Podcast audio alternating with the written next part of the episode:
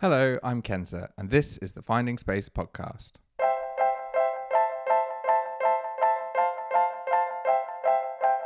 Hello, and welcome back to the Finding Space Podcast. This week, I talked to former British paracyclist Liz Clark Saul.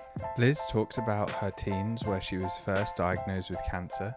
She then talks about how cycling became a major part of her life and made her feel empowered, and then opens up about the last few years where being re-diagnosed with cancer has had a huge impact on her cycling career and her life. Unfortunately, towards the end of this episode, there's some slight noise interference. However, I hope this doesn't take away from a truly amazing story. Enjoy! I think at the age of 12, I didn't necessarily understand the gravity of what I was going through. And when I first went into the hospital, it was, oh, well, we think you've bruised your bone from an athletics injury. And then it was, oh, we think it might be a cyst. And then, oh, no, actually, we think it's this kind of cancer instead. So it sort of got drip fed through anyway, just by virtue of them not really knowing what was wrong. And so I think if someone had told me right at the beginning of that, well, two and a half years, you're going to have your leg amputated, then it probably would have been a lot. But because it happened kind of over a longer period, and you know, there's a lot of complicated conversations with doctors, and you know, in a way it was easier than it is now because I didn't have to listen in those kind of conversations. I just sort of got told what was going to happen and I just sort of got on with it. And you know, my family didn't treat me any differently. You know, we'd go on, you know, come out up to London as a family and go sightseeing, and I'd be on crutches, and we'd, you know, be going around the Millennium, well, the Millennium Dome was a bit before, but you know, be going around like the BBC on a tour, and we'd be, you know, and I'd just be on crutches, and it would just be that thing that we got on with. So I don't think at that age I really understood and necessarily had to deal with kind of the mental side of stuff. I just sort of got on with it. It was more of an annoyance, got in the way. And I guess once I then had my leg amputated, you're dealing with a lot of, you know, as a 14-year-old, you're dealing with lots of kind of issues anyway around body image and trying to work out who you are. And so I guess I had that, but you know, slightly heightened because, you know, I knew I was different, looked different from everyone else. I don't think at the time I really understood that. Looking back, I can see how that might have affected me and perhaps if it would have a struggle it was, but at the time, you know, I didn't really have any specific like counselling support, and we just sort of got on with it really. I mean, as you say, that's such that time period for most people is such a weird age to go through because you are trying to understand your body. Yeah, everyone's got that like teenage angst, haven't they? Of, you know, who am I? What music do I like? Am I cool? Am I, you know, do people fancy me? What do I look like? Am I, you know, am I a bit fatter than my friends? Am I thinner than my friends? You know, I've grown boobs and I've got, you know, suddenly, you know, boys' voices breaking, and, you know, everyone is going through all of that stuff. And I guess I just had one extra element to deal with. So obviously your sort of connection with cycling was sort of quite a few years after school, wasn't it? Yeah, so I didn't pick up cycling until kind of 2013. I had a bike. I moved to London after doing my undergrad. So I moved to London to do my MA, and obviously really poor, so I got a bike off FreeCycle to get to and from uni, so I didn't have to pay for the bus. So I started cycling like really badly on an old like mountain bike, but I always sort of knew sport was something I wanted to get back into, but I just didn't know how. I think para sport has changed an awful lot since, in you know, the last decade in terms of accessibility, and how now I feel like there's a lot more ways to get involved, and there's a lot more people out there as role models that you could either approach, or you know, governing bodies who would be there to kind of help you get back into support. But at that time I was like, well, I know I'm really unfit, and I know I maybe can't, you know, run in the same way that someone would, or perhaps I need a different kind of bike, I didn't find that there was any way really to kind of help me get back into sport. I just felt like I was so far beyond, you know, like, you know, go to the gym, I wouldn't have had any clue what to do. I guess able-bodied sort of athletes don't think in those terms. Like we sort of growing up, you don't think, oh, I have role models and I have these access. It's just there, and they're it's just, a subconscious thing. And I don't think, until the Paralympics was on TV, and it sounds such a cliche, but until that was on TV, you're not, you know, there weren't really that many people for me to kind of look at and go, well, maybe I could do that.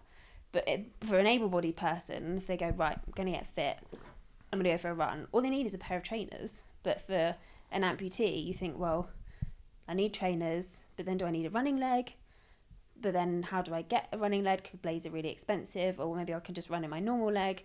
But then I've got blisters, and, well, my leg in my liner is sweating, and so that's, you know, that doesn't work. And, well, now I'm in shorts and everyone's looking at me, and there's a lot more stuff to consider than, you know, able-bodied person that can just, you know, go and do couch to 5K and just set off. I mean, I don't know if you've experienced this yourself, but how I imagine there's a lot of people just not knowing how to deal with it, sort of, because they're not being exposed to that. Yeah, I think I feel like it has changed, and I feel like people stare at me less these days. And, you know, you get small kids coming up sometimes being like, wow, where did you get your robot leg from? And sometimes the parents are still embarrassed, but the kids have like no bother about coming up and asking you those questions. And I don't know if that's because I am more comfortable in my skin, so I perhaps don't notice people looking anymore, or whether people genuinely are like, well, you know, seen that before, and so aren't as bothered. And I imagine it's probably a combination of the two, because if you are paranoid about other people looking at you, then you naturally think, well, that person's staring, and well, that person's having a look. And but, you know, I'm just not bothered anymore. Yeah, like I really don't care, and so I probably pay a lot less attention to it as well. And just sort of touching on that quickly, is that something that you have come to sort of deal with yourself, or is that something that over time you've sort of had to consciously talk about, that sort of mental conversation about, you know, dealing with those situations in the outside world? Has that been a struggle over time, or it's just naturally you've come to terms with it as you've sort of grown older? Yeah, I think it's something I've definitely come to terms with, and part of it is working through all those things that I was really worried about. Like, well, if I meet a load of new people, well, they're just not going to want to be friends with me, because, and it sounds really stupid now when you say it out loud, but, you know, or maybe they're not going to be friends with me because, you know, I can't go out in high heels, and I probably don't want to wear a short skirt because, you know, my legs look different. You know, well, are they going to want to be friends with me because I can't just go and do sport with them? You know, is everyone going to fancy me, or, you know? But again, I went travelling, and I went to uni, and suddenly like, oh, well, I am making friends, and, you know, I am going out with people, and all those things that I was really worried about for some, you know, that I was worried about would happen, didn't. Like, none of that happened, and no one ever said anything unkind. People, you know, my husband, when I first met him, you know, put his foot in it and was mortified, like, for the fun. But, you know, I was wearing flip-flops, and I think he looked at my foot and was like, are you wearing tights? Like, what's wrong with your foot? And I explained, and he was absolutely mortified, and was like, well, he has now said he's like, he thought I'd never speak to him again, and that he was, you know, he'd said something really awful. But, you know, now, you know, 9 years later, we're still together. So it's like other people are worrying about that kind of stuff as well. And part of it is just maturing, I think. And some of those insecurities that you have as a teenager, people you just get over, I think, with age as well. And, you know, meeting other people.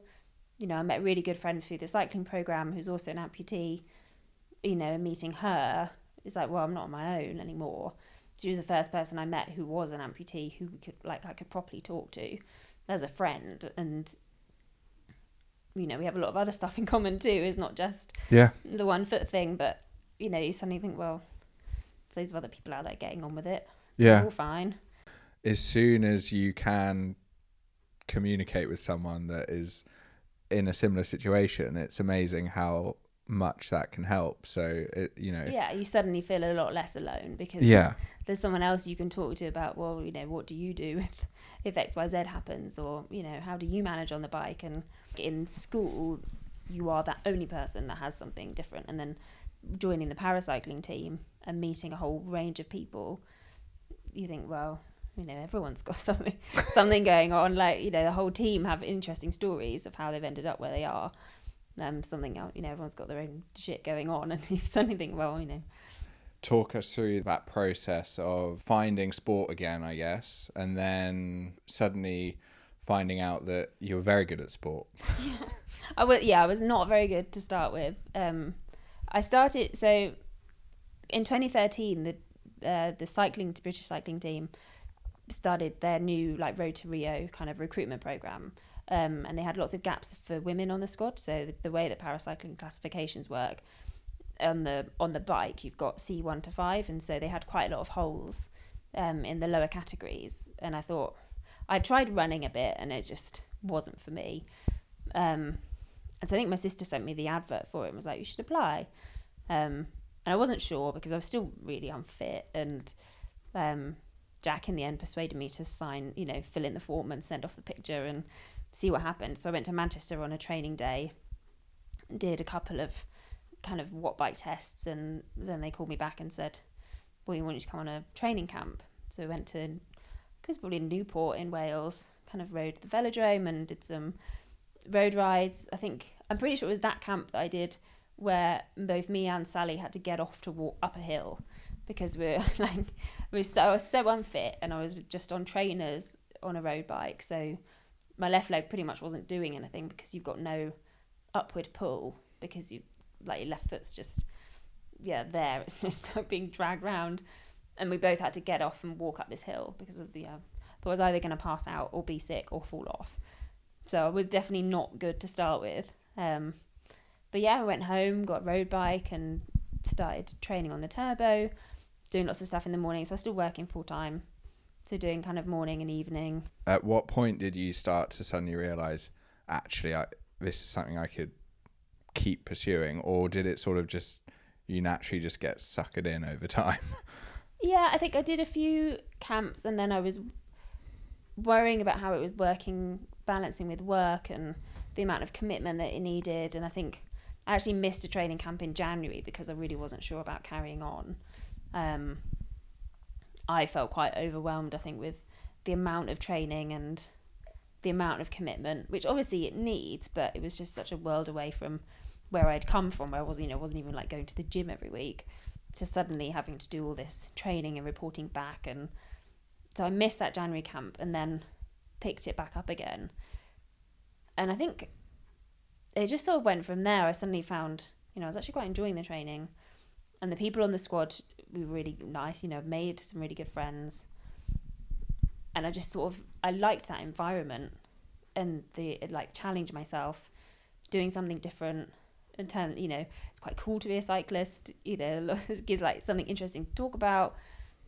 And I just sort of, I don't know, we kind of fell into it. And then we went for a racing that summer out in Italy, to a couple of C1s, which are kind of quite low down on the pecking order of UCI races, but they're still run by the UCI, so the international, and went out and did a couple of road races and won the road race and the time trial. Wow. I mean, not a lot of people in my category turned up. I will caveat that with, like, I got 2 golds, but, you know, there weren't a huge field, but I still did it. And I think then I was like, oh, maybe this will work, or maybe I should keep going with this, and ended up doing more on the track. And just, you know, I liked how my body was changing. I felt like strong and confident and powerful for the first time in a long time. And, you know, it was, people are looking at what you can do and how good you are at something, rather than feeling like that person that, you know, doesn't really like walking a long way and, you know, perhaps isn't particularly fit. It suddenly sort of changed my whole perspective. And I think it just, at the beginning I really wasn't sure, but like 6 months down the line, it was, the best thing I'd ever done. Not many people go through such a drastic change from the difficulties you may have had in terms of a teenager going through, people sort of looking out for you, changing things, maybe constantly feeling like you're I don't know, holding people back or something, to suddenly being like, people are just incredibly impressed by what you're doing. Yeah. And I think if you're thinking back to talking about having that confidence now where I don't really care if people look, when you're on the bike and you're putting in all that effort, you can't hide, you know, you can't make yourself look pretty or, you know, make, you know, pretend your legs are both the same. You know, you're out there in shorts, you're sweating all over the place. You get off the bike, you've got to remove your liner because there's so much sweat in there. And, you know, suddenly no, and there's lots of other people doing the same kind of thing. So it just doesn't become a thing anymore. It normalizes it. Yeah. That's just who you are. And I think doing cycling and taking that up at that kind of level really helps you just accept what you can do, what your body, you know, this is just who I am. It's what, it doesn't matter what's happened to me, but it's what, you know, what your body can do and how you perform, rather than you just being different. Building up to sort of Rio 2016 was your sort of target. How, I guess, firstly, what are the like logistics of trying to get to Paralympics? And then I sort of talk through the whole process of not making it, and how was that in terms of your sort of mental sort of viewpoint on being this elite athlete? Yeah, so the run up to Rio, so you spend the period before the games, the whole season before the games, accumulating points, and points mean number of athletes that you get to qualify. So I'd done a lot of races kind of in the year beforehand. You know, I went to Worlds, Track Worlds and Road Worlds to qualify these points. And ideally, to take you to the games, ideally they want you to be winning gold medals. And I was never quite at that level. I was always a bit, you know, way off, kind of 4th, 5th, 6th. And so part of me knew that going to the games would be a bit of a long shot. But then we'd also qualified quite a lot of places. And so you still keep working towards that. And they don't make selection until, I guess, when would it be, like in the summer of before the games? So the games is in September, and you have to keep working as hard as possible in those 6 months in the run up to the games, because you've got, you know, you've no idea what might happen to some of the people you think are certs who should go, and, you know, you have to put yourself in the best position possible by the time that selection meeting comes around. And, you know, I worked my arse off for that whole summer, even though perhaps the beginning of the year I wasn't where I should be to, you know, be guaranteed a spot at the games. But yeah, and then was told that I wasn't going, definitely wasn't going. And it's, yeah, we think, well, what's the point? You know, I was on the Road to Rio program, and you just think, well, put all that hard work in, you know, I raced for, you know, 3 years before the games to try and qualify points, which have then just gone to other people. And it's hard not to feel like bitter towards some of the people who are going.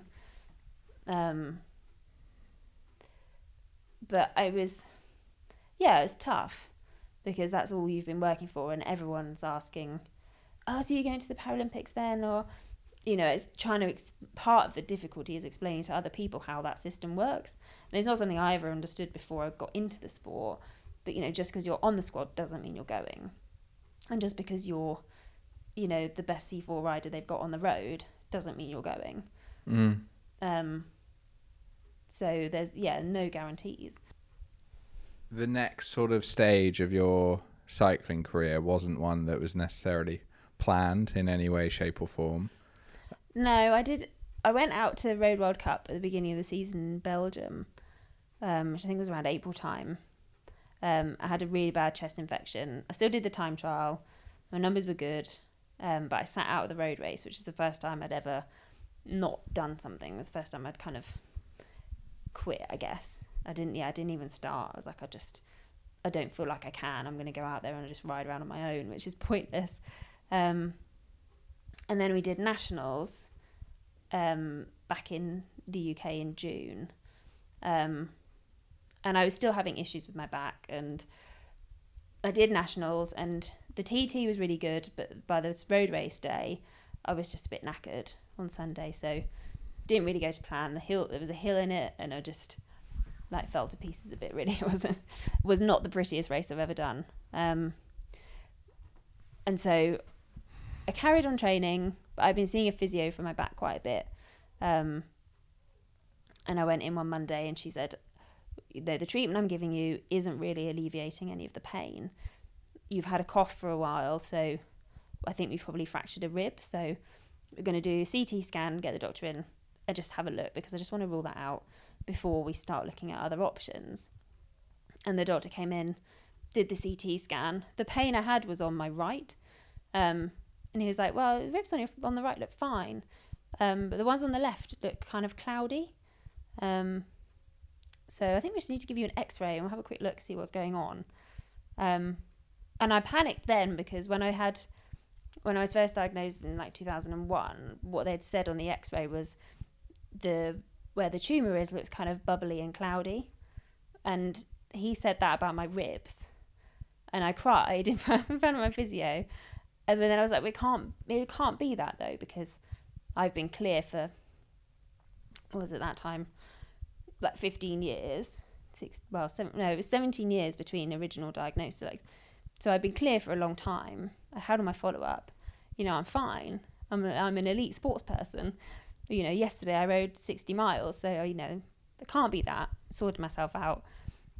He came back having looked at the x-ray and said, we think you've actually got some fluid on your chest, so you might have walking pneumonia, which fitted with kind of the coughing and feeling run down. He was like, to diagnose that, we need to do a CT scan. So the joy of being part of British Cycling is that you have private medical insurance. So I had the CT scan that afternoon after work.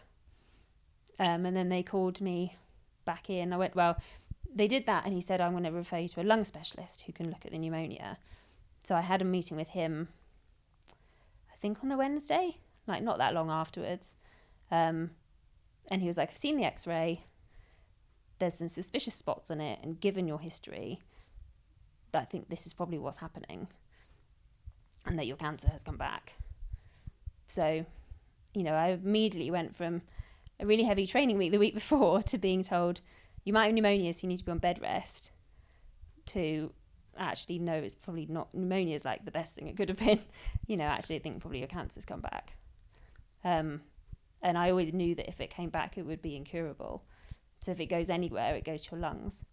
So I knew that because it was in my lungs, that was it really. Sort of the cycling and sport suddenly becomes like right at the bottom of your list of priorities, really.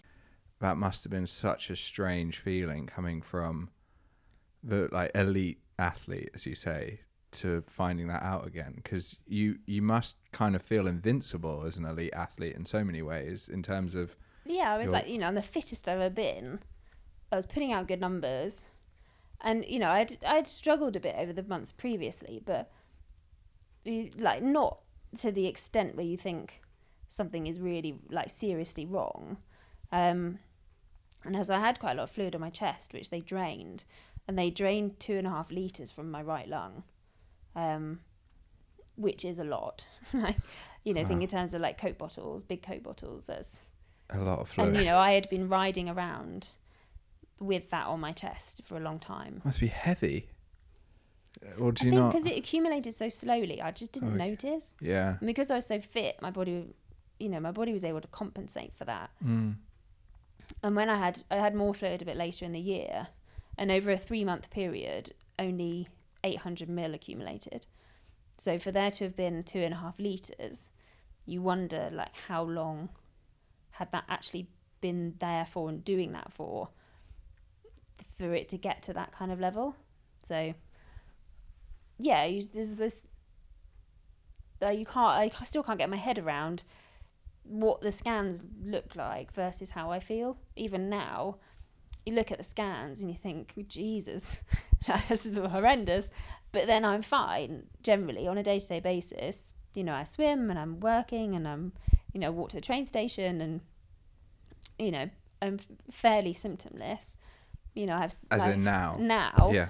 So even like it, you know, I still struggle to get my head around how that was what the scan showed in like summer 2018 and how I actually felt. Because, you know, I was on the bike riding, you know, doing a full training program, and suddenly they're like, "Oh yeah, no, well, there's something quite seriously wrong with you here." That disconnect between being told, you know, you've experienced this in a very raw way from your childhood, but then being told it again, like, you know exactly what it is, but that must be quite a challenging thing, as you say, to deal with, sort of knowing it but not believing it. And not that you're not believing it is happening, but there is that sense of disbelief, because you're like, I don't understand how this has happened. Yeah, you know, there, and it's, you know, a lot to deal with and get your head around, and suddenly change overnight from, and but the thing is, you haven't changed overnight. So, you know, I rode that weekend, and then on, you know, by the next weekend I'd had a cancer diagnosis. So, you know, on paper overnight I've changed from being an elite athlete to being a cancer patient, but in myself I haven't changed at all. I'm still exactly the same person. And suddenly all the people are telling you, oh, well, you should be struggling with your breathing. You should be, you know, there's a tumour in your spine. There should be, but I don't feel like that. Yeah, it's sort of going back to those initial things you were saying about you're suddenly being told how you are or what you are, rather than the stage where you felt empowered as people asking about what you're doing. And yeah. And I think that's how we've kind of lived the last, well, it's coming up for 2 years now, is go by how I feel rather than what the scans say. And, you know, I had some drama a month or so ago with the tumour in my spine, where the oncologist saw the scan and kind of went, shit, you need to come into A&E because, you know, it looks really bad. And I walk in and they're like, you don't have any symptoms, you know, you're not numb, you're not tingly, you know, so, you know, me as a person looks very different to sometimes how the scans go. So quite often I'll try, if you have an oncologist appointment or something bad, you know, medical is happening, I'll always try and go swimming afterwards, because whatever they say in that meeting, I can go swimming and remind myself that I'm still alive. You know, even if they've said in that meeting, oh, you need to have surgery, or, you know, this has changed, this has grown, I then go and do something normal for me, which is like, that's really important to not get lost in necessarily what they're saying in the appointment.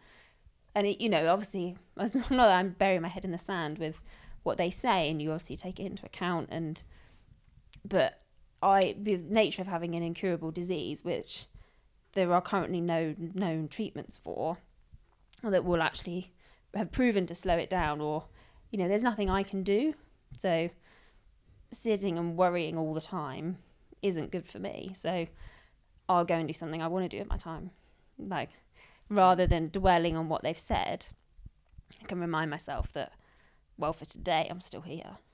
It goes back to that empowerment you felt, I imagine, going into elite sport, that you, as you say, you're not just on paper, you're not a stat or a sort of test result. You are, you know, a person, and whatever condition we're all in, we can go and empower ourselves. And by going through those processes of going and swimming. The sport mentality definitely is still there, even though I'm not competing and racing, and that probably means I'm incredibly stubborn.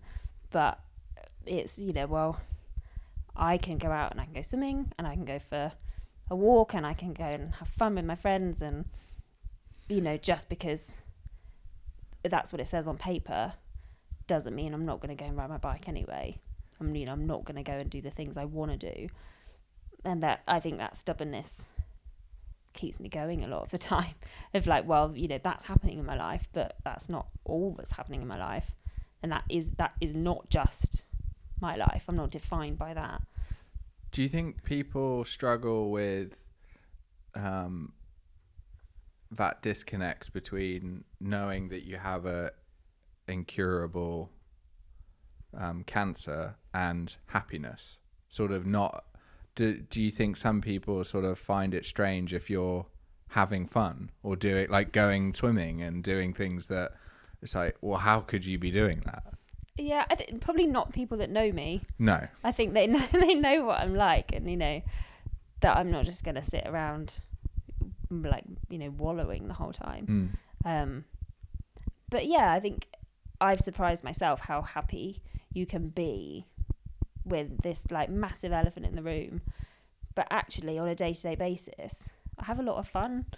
And you know, yeah, really awful days and you know, stress of scan results and you know, college appointments and you know, going on drug trials and things, but you know, actually something that my husband says is, well, even if we're sat in a hospital ward, like we can still have a laugh, you know, we keep each other going that way. And yeah, I think I have surprised myself of how much fun and joy you can have in everyday life, even though there's this massive thing going on and at the same time. And going back slightly to that period where you obviously you found out that the cancer had sort of come back, what was it like detaching yourself from being a paid elite athlete to, you know, you're still trying to go out and, you know, be active, you're not losing it completely, but you're losing something that had become so important in your life?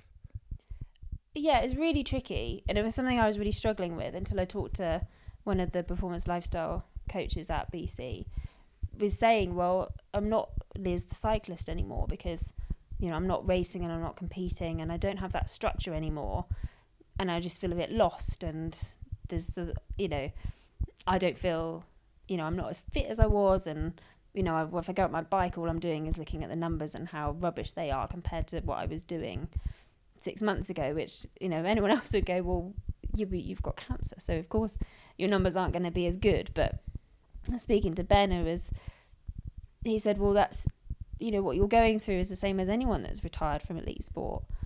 Anyone who has stepped away from the program, if they've chosen to do it, or, you know, and I was forced to step away. You know, you're used to having that structure where every day someone has told you how many hours you're training for, what numbers you're putting out, how hard the session needs to be.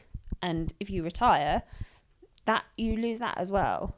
And if you've chosen to retire, you know, you're not necessarily known as, you know, so-and-so the rower anymore, or, you know, the runner. And that loss of identity is something that lots of people go through when they retire, which really helped, because I was kind of going through two things at the same time, of like grieving for the career that I'd lost, and, you know, grieving also for like the life that I thought I was going to have.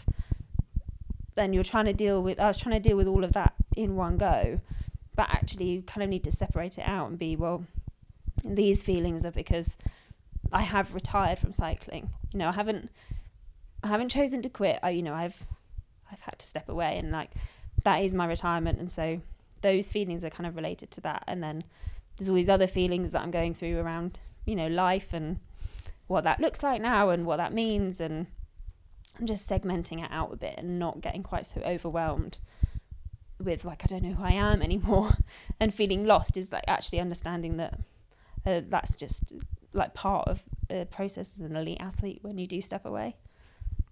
And it's sort of, you've constantly had stereotypes or identities attached to you, not from your choice as well, in terms of cancer, disability, elite athlete is something you chose, but then sort of going through those cycles, even, you know, woman is something that will come up, and there's always, you know, always labels, things that are being labeled to you.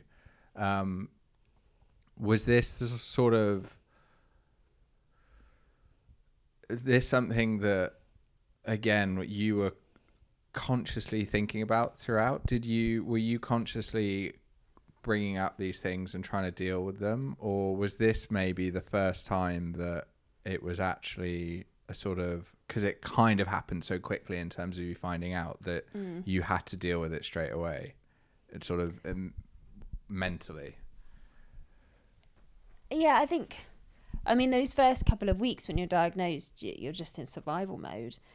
You know, you're trying to make sure that, you know, when I get stressed, I just can't eat. So, you know, other people will comfy. I mean, Jack are complete opposites in that. So, you know, if he's having a stressful day, he'll have like double sandwiches at lunch. Whereas if I'm having a stressful day, I'll forget to eat, or I just can't stomach it. And so you're just trying to get day to day to just cope with what's happening. And I don't start thinking about like dealing with it or processing it immediately. But, you know, fairly early on, we made the decision to go to counselling. We go together to the Macmillan Centre and have counselling, just because, you know, you look after yourself physically, but, you know, mentally it's a lot to deal with and process. And, you know, so we try and look after ourselves in that sense by having that regular touch point as well. And, you know, it's not anything I'd ever be embarrassed to say. And, you know, I think there's that stigma around asking for help. And, you know, if you're physically unwell, you go to the doctor and say, you know, oh, I've got a cough, or I've got, and, you know, there should be no shame in saying, you know, my head is not okay and I really need help with, you know, trying to sort out what I'm doing. And so, you know, asking for that extra support. And also, I mean, it's interesting that you go together. Obviously, that's not unusual for you, but the fact that that's important to highlight, the fact that it's you're going through this as a, you know, couple, as a husband and wife, and